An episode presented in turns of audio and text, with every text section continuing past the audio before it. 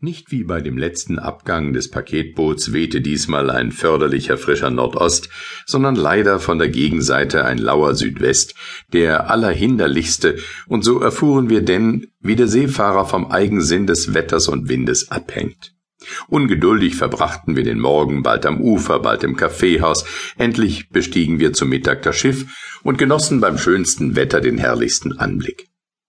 Unfern vom Molo lag die Korvette vor Anker, bei klarer Sonne eine dunstreiche Atmosphäre, daher die beschatteten Felsenwände von Sorrent vom schönsten Blau. Das beleuchtete, lebendige Neapel glänzte von allen Farben. Erst mit Sonnenuntergang bewegte sich das Schiff jedoch nur langsam von der Stelle, der Widerwind schob uns nach dem Posillipo und dessen Spitze hinüber. Die ganze Nacht ging das Schiff ruhig fort, es war in Amerika gebaut, schnell segelnd, inwendig mit artigen Kämmerchen und einzelnen Lagerstätten eingerichtet, die Gesellschaft anständig munter, Operisten und Tänzer nach Palermo verschrieben.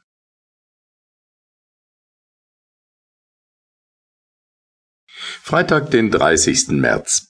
Bei Tagesanbruch fanden wir uns zwischen Ischia und Capri ungefähr, von letzterem eine Meile.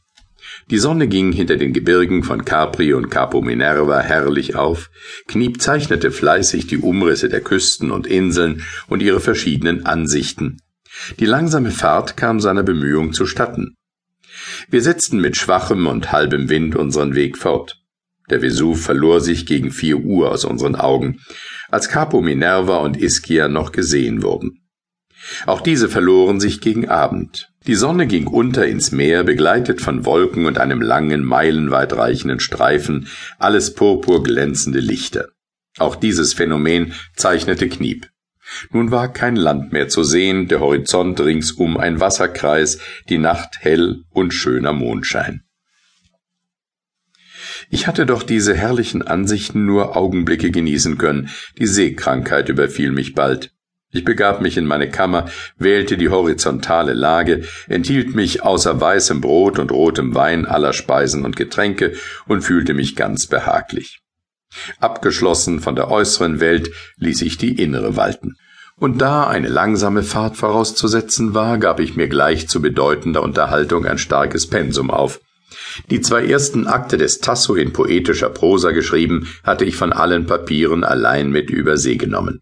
Diese beiden Akte in Absicht auf Plan und Gang ungefähr den gegenwärtigen gleich, aber schon vor zehn Jahren geschrieben, hatten etwas Weichliches, Nebelhaftes, welches sich bald verlor, als sich nach neueren Ansichten die Form verwalten und den Rhythmus eintreten ließ.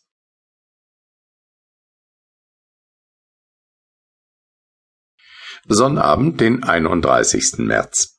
Die Sonne tauchte klar aus dem Meer herauf.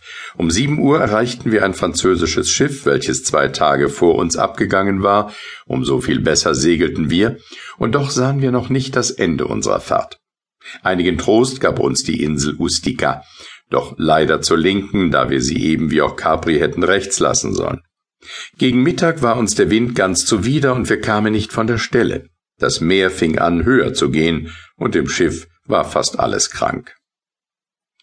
Ich blieb in meiner gewohnten Lage, das ganze Stück wurde um und um, durch und durch gedacht, die Stunden gingen vorüber, ohne dass ich ihre Einteilung bemerkt hätte, wenn nicht der schelmische Kniep, auf dessen Appetit die Wellen keinen Einfluss hatten, von Zeit zu Zeit, indem er mir Wein und Brot brachte, die treffliche Mittagstafel, die Heiterkeit und Anmut des jungen, tüchtigen Kapitäns, dessen Bedauern, dass ich meine Portion nicht mitgenieße, zugleich schadenfroh gerühmt hätte.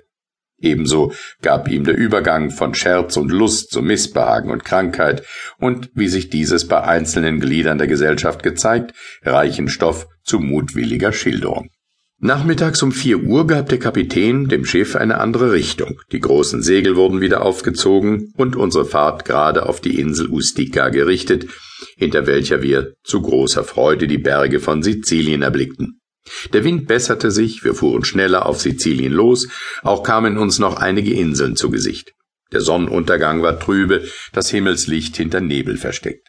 Den ganzen Abend ziemlich günstiger Wind, gegen Mitternacht fing das Meer an, sehr unruhig zu werden.